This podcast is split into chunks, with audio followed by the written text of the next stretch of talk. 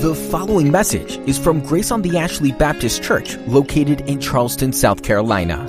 For more information about Grace on the Ashley, visit graceontheashley.org. Father, we are grateful for your presence with us. We are thankful for the 10,000 reasons, which is an understatement that we can trust in you and we can give you glory and praise and honor and thanksgiving because you have been a good God. You're our creator and you have shown us through your scriptures just how wonderful and good you are, and I pray that you would teach us more today. I ask that as we hear your word, that you would instruct us in your ways. And I ask that as I preach, that you would help me to preach faithfully. In the name of Jesus Christ, we pray. Amen. Well, good morning, church. Like I said, my name is Kelly Graham. I'm one of the pastors here, and I have the pleasure of sharing the Word of God with you today. Uh, church, we are on the cusp of spring, are we not? It's a good season. It's the season when all of Charles, all the Charleston men break out their sandals and rainbow flip flops in combination with socks, depending on your age. Women get antsy to wear white again, break that rule, it's for no reason. Uh, the azaleas start to bloom, and we're doing more cookouts, right? And the kids are getting excited about the pool. The pool. I remember when our old neighborhood that we used to live in had a sign that announced the day the pool would open in the spring and the kids would count down the days. And something you never cared to know about me, but I'm going to share anyways, is that I have a complete disdain for pools. Really, I'm not a fan of submersing myself in any kind of water. I know that's not very Baptist of me, but baptism is the exception. But I, uh, I'm just not a very big water guy. Part of the reason is swimming. I can swim, but when I swim, it looks like someone needs to come rescue me. And my distaste for pools actually has more to do with the feeling that they're just large bathtubs with multiple humans, most of whom are not in my family, and they just jump around and start splashing around. It's gross to me. and I know I'm honestly in the minority, but I just don't enjoy pools. Now, I've been in the pool a handful of times with my kids, and I, uh, but I, I don't go that often. I think that's actually one of their least favorite things about me as a dad, is that I don't like pools. But I will do almost anything to keep myself out of one. If I'm invited to a pool party, I will probably come fully clothed, ready to have fun by eating all the snacks. If, but if my kids try to go to a pool, if they want to go to a pool, I will do anything to persuade them that they should not go and they should change their minds. I'll bar the way as well as I possibly can, but their sweet mom, my bride, will ultimately take them because she likes pools too. So you might ask yourself, what kind of dad would try to keep his kids from the abiding joy found in a swimming pool? The answer is this kind of dad right here. A dad who is quite self righteous about not wanting to defile myself in the communal bathtub. The kind of dad who has a hard time letting go and trusting in the unseen powers of chlorine. The kind of dad who has made a decision to stick to his old ways and never change no matter how much his children beg. I stand before you today confessing this for a more serious reason because, like me, standing between my kids and their joy, there were some men from long ago who stood between the children of God and the joy found in Jesus, trying to prevent God's children from entering the joy set before them. And these men were called the Pharisees.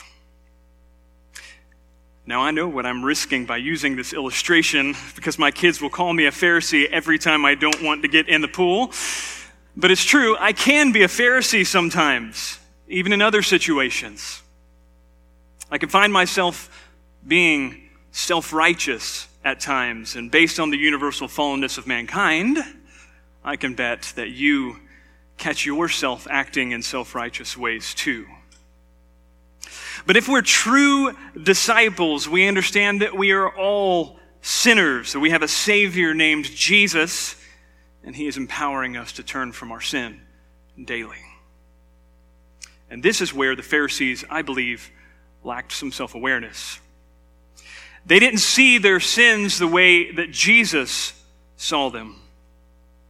But in today's passage, Jesus confronts them on their own turf. Jesus instructs them in the law, which is supposed to be their expertise. What Jesus shows them is that they don't understand the first thing about the law. And today's story is connected to Greg's sermons last week, his sermon text about the dishonest manager, because the Pharisees heard that parable, and then they heard Jesus' warning that we cannot serve both God and money, and the Pharisees react. Now let's read that short story from Scripture, and then we'll pray. Open your Bibles to Luke chapter 16, verse 14. If you're using the Bible you found in the back of the seat in front of you, it's on page 875. It will also be displayed on the screens. Luke 16, verses 14 through 17, four simple verses. Hear the word of the Lord. The Pharisees, who were lovers of money, heard all these things, and they ridiculed him. And he said to them, You are those who justify yourselves before men but God knows your hearts. For what is exalted among men is an abomination in the sight of God. The law and the prophets were until John, and since then, the good news of the kingdom of God is preached, and everyone forces his way into it. But it is easier for heaven and earth to pass away than for one dot of the law to become void. This is the word of the Lord. Thanks be to God. Let's pray. Lord, in these simple verses, you have taught us a, an incredibly valuable lesson. I ask that you would help us to take it to heart. I ask that you would show us the glories of Jesus Christ, that you would show us how wonderful a king he is, how wonderful a father you are, and how powerful the Holy Spirit is that resides in those who have faith in you. I ask all these things in the name of Jesus Christ. Amen. So, uh, Jesus has been telling a bunch of parables in the last couple of chapters in Luke. The Pharisees have been there listening since at least the end of chapter 14. And they start grumbling about Jesus' teaching at the beginning of chapter 15. But now we see in 16 that they're so upset that they start to ridicule Jesus. The religious leaders at that time were ridiculing the Son of God. Gracious. So, in love for his own enemies, Jesus teaches them today's lesson, revealing the dark hearts that the Pharisees harbor. But before we get any further, let me give you a biblical truth. This is the main idea that I believe that we are supposed to take from Jesus' lesson here. So here it is, the biblical truth. The good news of God's kingdom will thrill the repentant sinner and undermine the self-righteous. The good news of God's kingdom will thrill the repentant sinner and undermine the self righteous.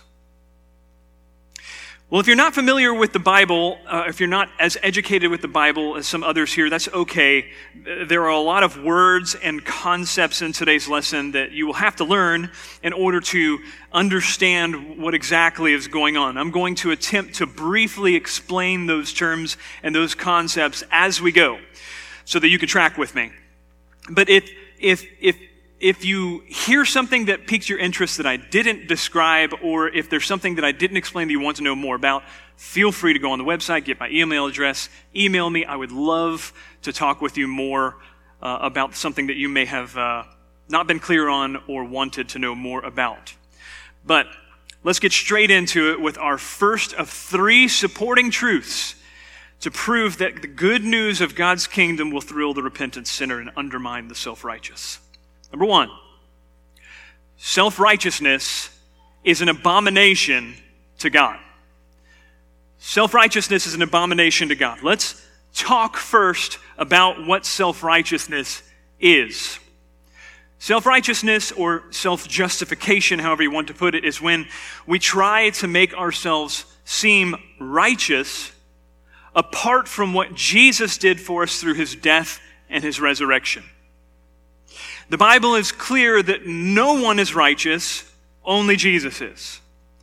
And by trusting that anything other than Jesus can save us or justify us or make us seem right is called self righteousness.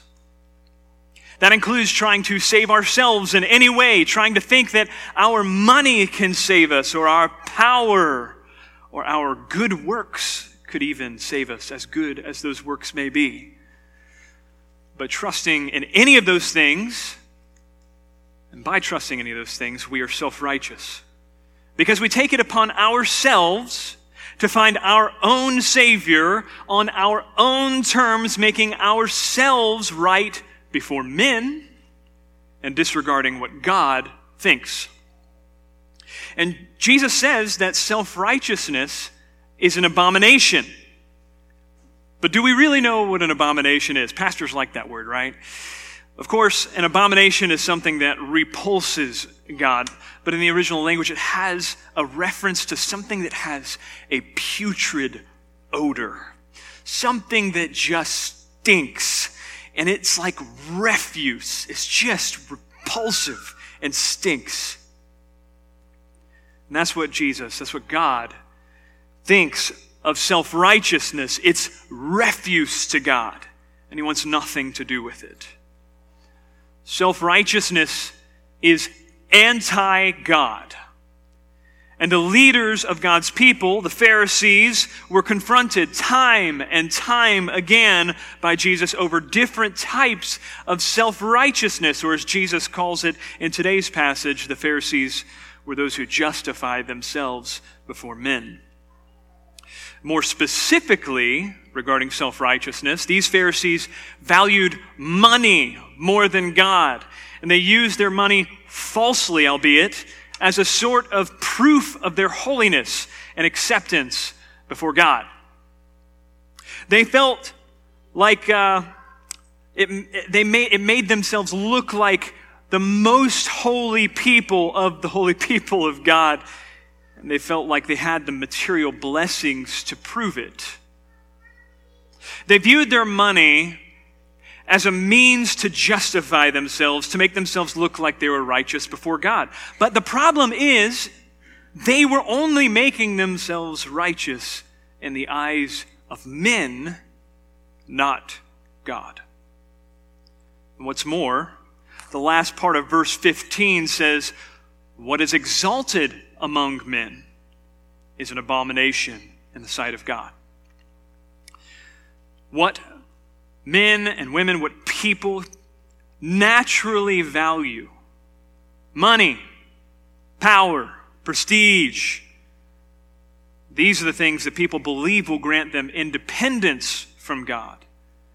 And God finds that idea repulsive. God knew the Pharisees' hearts and considered their self righteousness and abomination. I mean, honestly, it's, it's almost comically apparent when you read the scripture. Jesus says, Don't put money before God. Pretty simple, right? And the religious leaders start ridiculing him, ridiculing him over it. They thought that their money and the power and favor with, with other people was a result of the fact that they kept the law so well. And that goes to show you that they didn't know the basic purpose of the law. And if they were listening to Jesus, they would have recognized their error, but they refused to listen to him. Because you and I, nor the, nor the Pharisees, have the freedom to use the law of God to make ourselves look good. So, what is the real reason? What is the real reason God gave his people the law? God gave the law so the people would know how to please God. But Jesus made it very clear that the whole law can be summed up like this You shall love the Lord your God with all your heart, and with all your soul, and with all your mind. And then he adds, You shall love your neighbor as yourself. So the law, number one, was meant to show us how to love God and neighbor. Also, Paul goes even further in the book of Romans, saying, if it had not been for the law, he would not have known what sin was. So, number two, the law reveals to us that we're sinful and we're in need of help. Lastly, Paul writes in Galatians telling that the law was a guardian until Christ came in order that we may be justified by faith and not by works of the law. So the law was not ultimate. It was meant to point us toward faith in God instead of our own works. So altogether, altogether, we see that the reason God gave the law is this. Why don't you read it aloud with me? To teach us to love God and neighbor, to show that we are sinful and in need of help, and to point us to faith in Jesus. Now, in Matthew 5, uh, Matthew 15, verses 1 through 9, and in Matthew 23, and in many other passages, Jesus confronts the Pharisees for directly breaking the law, for, for adding to the law for some, and relaxing the law for others in whatever way benefited them the most. So, does that sound like a good use of the law, church? No. Absolutely not. Absolutely not. So the stewards of the law were the ones that Jesus was most displeased with because they knew the law. They misused the law. And they glorified themselves instead of glorifying God. But I want you to hear me clearly on this because we are like the Pharisees and we often misuse the law too. It just looks a little different than them. Let me give you four examples of what you and I might have in our hearts. Do you ever hear these underlying thoughts in your hearts? Or maybe do you even believe them outright? How about this? if I look at that inappropriate thing one more time, or if I cheat, or if I steal one more time, God, will still forgive me. Church, that is a relaxing of the law, and it's expecting cheap grace. God will certainly forgive, but forgiveness, the implication is that we repent and turn away from that sin, not try to soften the law and make it okay again. How about this? If I just obey or pray the right way, I just need to tweak it a little bit, maybe God will give me what I want. And, and that's just a way that we use the law to work our way into God's favor or blessing without Jesus. It's self righteousness. How about this? Is God displeased with me? Is that why I don't have enough money? What I need? What I think I need? That, first off, is an understatement, under, uh, an underestimation of how completely Jesus has satisfied the law for us. But it's also a misunderstanding of what true blessedness looks like in the Bible. Now, how about this last one? I think this is the most important for us to hear. I have a pretty good life, while other people seem to struggle a good bit. I must be doing this right. Now, that right there is just straightforward self righteousness. And I think, as audacious as that sounds, more of us believe that sort of thing than we're willing to admit. And if we searched our own hearts, I do believe that we would find a lot that needed correcting in that same vein of self righteousness. We need to spend more time evaluating our heart motives when we try to obey the law of love that God has given us. And that's something that I think would have served the Pharisees well. And we are our own kind of Pharisee. So we should do the same. We must do away with this self righteous way of thinking and preach the good news to ourselves and to each other more often the good news of Jesus undermines these self righteous tendencies in every person. So, let's continue on. Let's read verse 16, but I'm going to stop part of the way through this. I think this needs some explanation. Verse 16 The law and the prophets were until John. Since then, the good news of the kingdom of God is preached. I'm going to stop right there. Here's where some of our friends who might not be as familiar with the Bible might need a little catching up. So, track with me here. The law that we've been talking about, I think is a good time to explain it. The law is essentially found in the first five books of the Bible Genesis through Deuteronomy. And it contains the precepts and the laws that the people of God are to follow in order to love God and their neighbors well. They were written first the prophets were written after that. And the prophets included all of the writings by the prophets in the Old Testament written after these first five books called the Pentateuch. They include people and books like Isaiah, Jeremiah, Jonah, and the list goes on.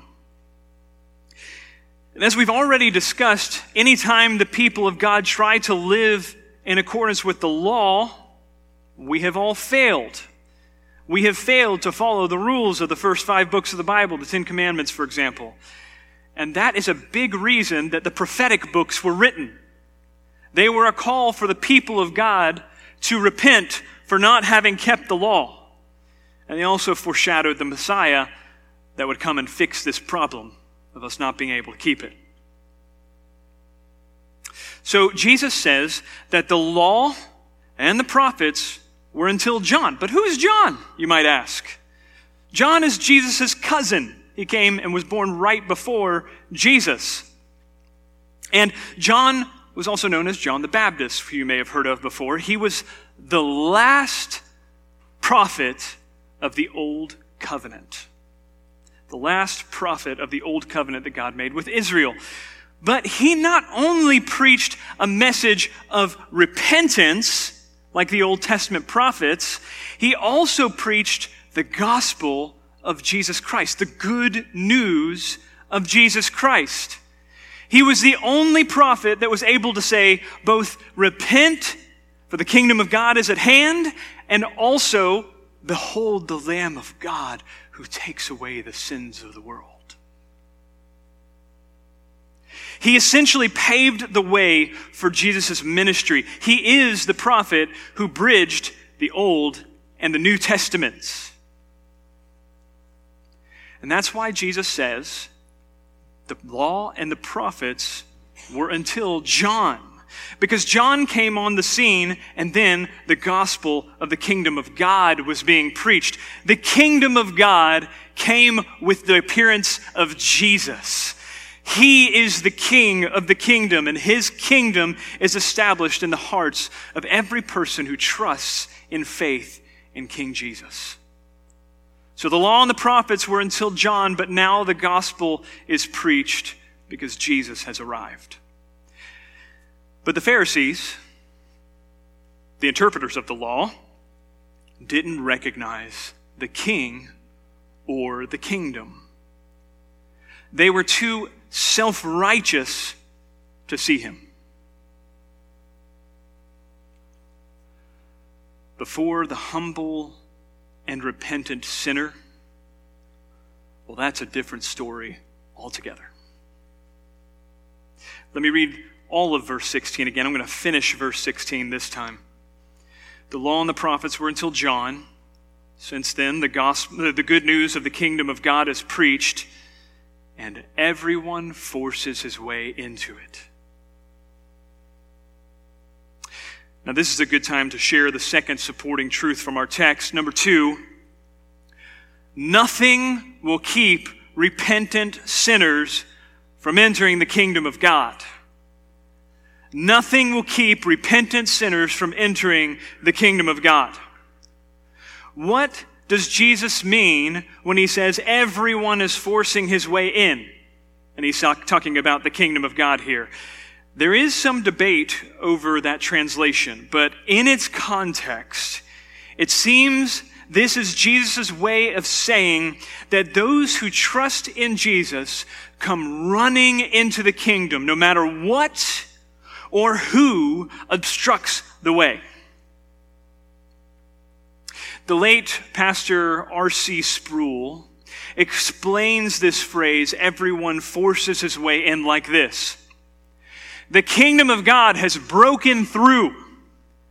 The gates are open and people are pressing into it.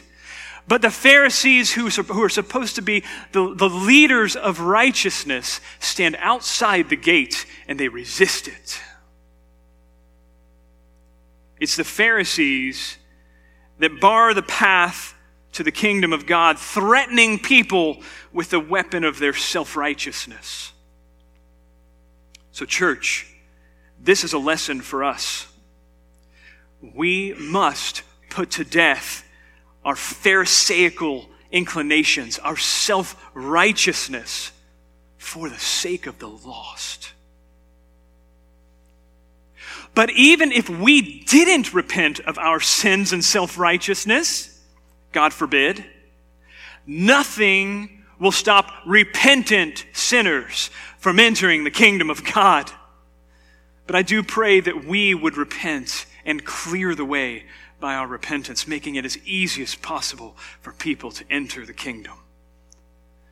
Everyone was forcing their way into the kingdom. Not by their own strength, not by their good works. That's not the way that they were forcing their way into the kingdom. What we have to remember is that when the kingdom of God came with Jesus, there was a whole system in place that misused the law of God and made it difficult for people to believe and trust in the Son of God when he arrived. Everything, including the general brokenness of the world, is working against the repentant sinner. But the people that know they are sinners, the people who are hopeless, or the people who are desperately waiting for the true Messiah, they have to force their way through all of the obstacles to enter the kingdom, but nothing is going to stop them. Why does the repentant sinner persevere through all of the obstacles? It's because of this when a person has been humbled by their life experiences, and when they see that their sin has gotten them nowhere, or when they see that they are in such desperate need that they have nowhere else to run, when people decide that they would be willing to give or do anything to find salvation, these people are the ones who see Jesus. They're the ones who hear his true message of free salvation. And they come running just to touch the hem of his garment. Or they come and they force their way through the roof to lower their sick friend down into the presence of Jesus. These people forced their way through by the grace of Jesus to reach his care. They pressed into the gates of the kingdom despite all obstructions when Jesus preached because they recognized that all of a sudden the gates had flown open to paradise and to safety and to salvation and to forgiveness. So, church, we must ask ourselves yet another question Are we that desperate for Jesus to reign over our lives? Because if we're not, we need to check our hearts for self righteousness, for self justification. And if we have never once felt that sort of desperation in our lives for Jesus, we need to evaluate whether we are truly disciples of Jesus Christ or if we're just going along with the program. Because true believers know that they need Jesus and they know that they will repent of any sin, relinquish any power, deny every desire that displeases God, and they will long to be justified before God and rather than men. And they also trust in Jesus when they fail. Because we will all fail at that task sometimes. The love repentant sinners feel for King Jesus is what makes them devote their lives to his way and to his reign. They see his beauty, they see what he's done for them. Church, church, storm the gates of the kingdom and run into his gates every single day. Cast off the sin that entangles you. What is lost is absolute garbage compared to what is gained in the kingdom of God. Now, the, the theological reasons for running to Jesus are usually not in the forefront of a repentant sinner's mind when they first come running. I think being enthralled with Jesus doesn't necessitate some theological depth. But the more that we learn about God, the more that we learn about what Jesus has done, the more beautiful the work of Jesus seems because it is. It's beautiful. so let's read verse 17. Everyone forces their way into it. But it is easier for heaven and earth to pass away than for one dot of the law to become void. That might be a little obscured for some of us, but we may not realize it right now, but what Jesus is saying should crush the self righteous hopes of the Pharisees. Allow me to explain. We have already established the fact that the Pharisees relaxed the law for some and added to the law in whatever way benefited themselves. And what we have to understand about the law is that it was written in Hebrew, which contained a lot of dots in the written language. And if one dot of that language was removed, it could change the whole meaning of the word or the sentence. More than that, Jesus always spoke very positively about the law. He loved the law of God. Jesus did, never did away with the, the law of God. As a matter of fact, he tells us explicitly in Matthew 5 17 that he did not come to abolish the law, he came to fulfill it. And Jesus is telling the Pharisees that it is easy, easier for the entire universe to disappear than for one single dot on the law to be changed. Not one law can be relaxed. Not one law can be added to the law of God. No one can change the meaning of the law. The law of God cannot be changed at the whim of any one person. The obligations of the law are fixed. The Pharisees will be held accountable to every single rule down to the last dot. And friends, we are obligated to the law as well if we trust in our own selves for salvation. The obligation to follow the law of love with absolute perfection is still upon every single soul in the human race under penalty of death and condemnation of hell if we trust in our own good works to save us. And since we have all failed to love God and our neighbors perfectly, that truth should strike fear in the hearts of every single one of us who are self righteous. That is, until we understand what Jesus has done for us. Amen? The law was condemnation for people like the Pharisees who chose to take it on as their hope for salvation because they failed to do it perfectly before they ever even started trying. But to the disciple of Jesus, to the one who has faith in Jesus, the law is what opens our eyes to see the need for a Savior.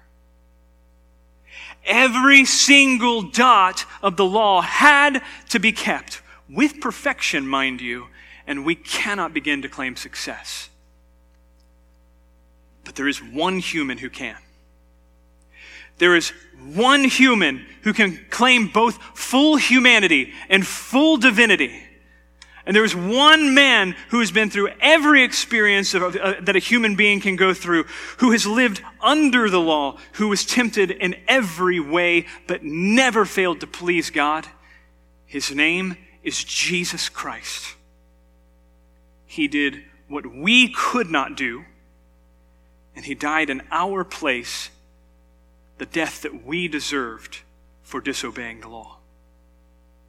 And because He was successful where we were failures, and because he was qualified and willing to take our place on the cross, and because he is the divine Son of God who was risen from the dead, we who are desperate for salvation can come running into the open gates of the kingdom toward the forgiveness of Jesus with such determination that we will not be hindered by the barricade set up by the false teachers and the self righteous leaders and our own love for money and our own desire for power. So we beat our chests in the eyes of evil because our faith is in Jesus and we have been washed in the blood of the Lamb and we keep our eyes fixed on the prize because it was purchased for us. We refuse to let our sinful desires control us and we run to the grace of God with desperation and hope to find ourselves weeping for the love of God. The law, it needed to be kept. And Jesus did it for us. So, our last supporting truth is this. Number three Jesus is the only hope of salvation for all people. You see, the self righteous person hopes in themselves.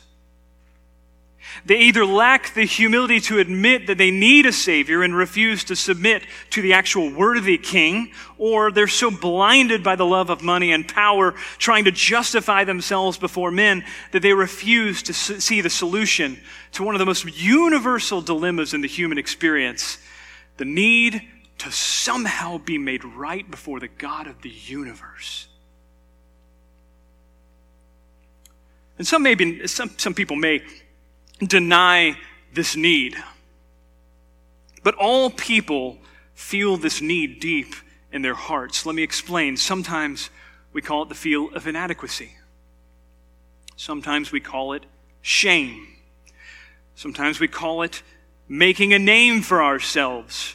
We call it wanting to leave a legacy. We call it the fear of missing out or the need for more or the search for self. Any of these words sound familiar?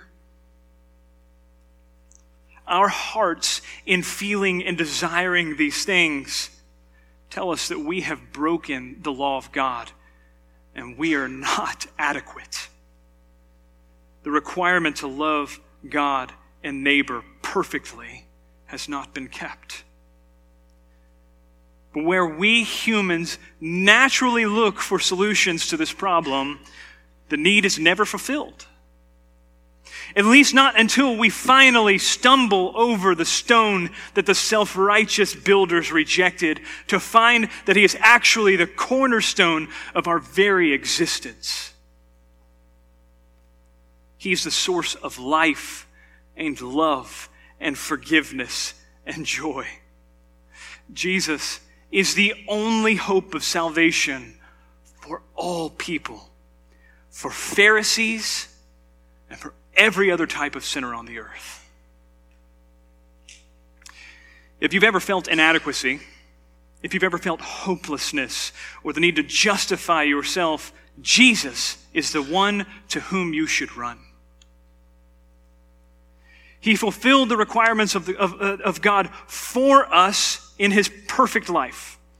He died in our place on the cross of crucifixion where we deserve to die, and he will grant his resurrection life to you if you trust in him for grace and forgiveness. Will you devote your life to Him today? That's the question. Run through the gates of the kingdom of God. Ram your shoulder straight through the obstacles that try to hold you back, whether it's your own sins or the sins of another. Jesus is ready and willing to receive you in. He will give you strength for everything you need to press through.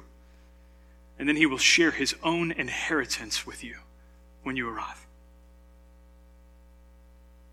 If you have already received the grace of the King and entered his gates with thanksgiving, I hope that you, through hearing the word of God today, that you have been rejuvenated in your love for God and will determine with me to set aside your self righteousness for the sake of Jesus and for the sake of the lost. We are in this together, church. We are the church of Jesus Christ. We are citizens of the kingdom of God, which has no end. And if you would like to receive Jesus, if you have not done so already, if you would like to make him your Savior and your King, speak with the person who brought you. They brought you for a reason.